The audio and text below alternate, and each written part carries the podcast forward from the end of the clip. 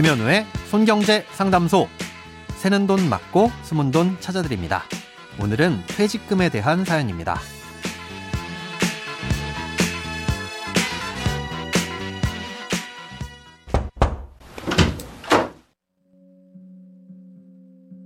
안녕하세요. 저는 64년생으로 96년 4월부터 가스 배달 일을 하고 있습니다.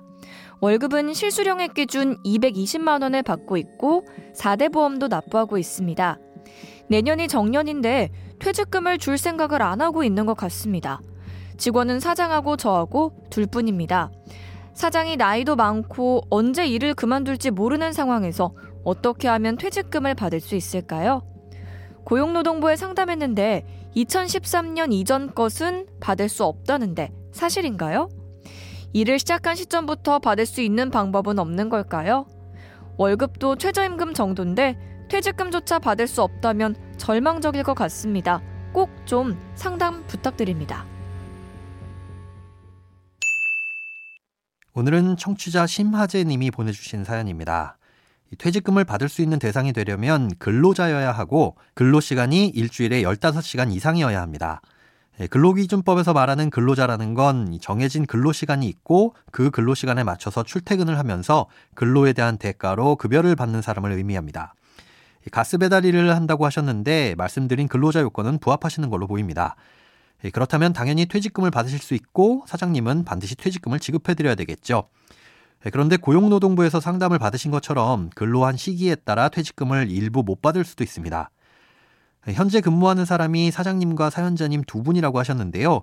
과거 일을 처음 시작하신 1996년부터 지금까지 쭉 상시 근로자가 5인 미만이었다면 과거 일정 부분은 퇴직금을 받기가 어렵습니다.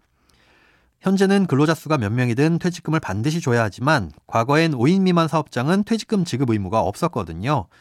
이 시기가 2010년 12월 1일입니다. 어, 이날을 기준으로 상시 근로자 수가 5인 미만이면 그 전까지 근무한 기간에 대해선 안타깝게도 퇴직금을 줘야 할 의무가 없기 때문에 사장님이 자발적으로 주지 않는 한 받을 수가 없습니다.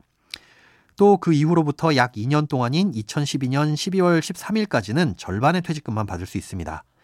월급이 220만 원이라고 하셨으니 원래 2년 치라면 440만 원 정도가 되겠지만 절반인 220만 원만 받을 수 있다는 거죠. 예, 그리고 2013년 1월 1일부터 현재까지는 법정 퇴직금을 모두 받을 수 있습니다.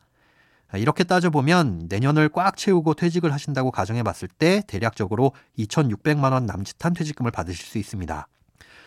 처음 일을 시작하셨을 때부터 계산해서 받을 수 있을 것이라고 생각하신 금액과는 차이가 커서 실망스러우시겠지만 과거 기간은 법이 그랬기 때문에 어쩔 수가 없습니다.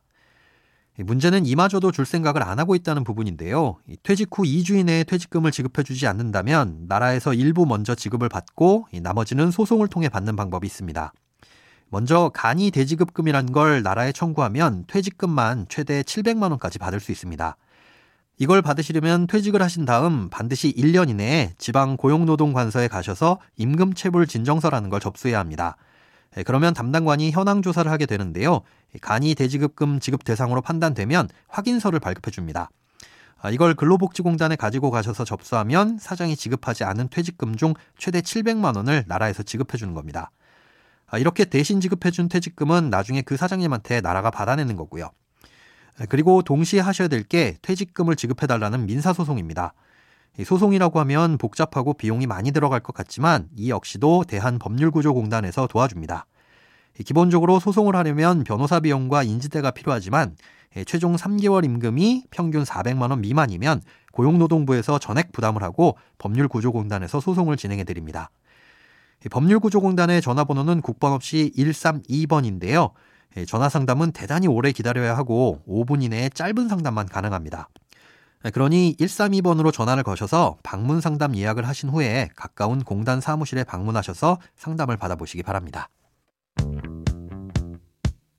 돈에 관련된 어떤 고민이든 상관없습니다. imbc.com 손에 잡히는 경제 홈페이지로 들어오셔서 고민 상담 게시판에 사연 남겨주세요. 새는 돈 맞고 숨은 돈 찾아드리는 손경제 상담소. 내일 다시 만나요.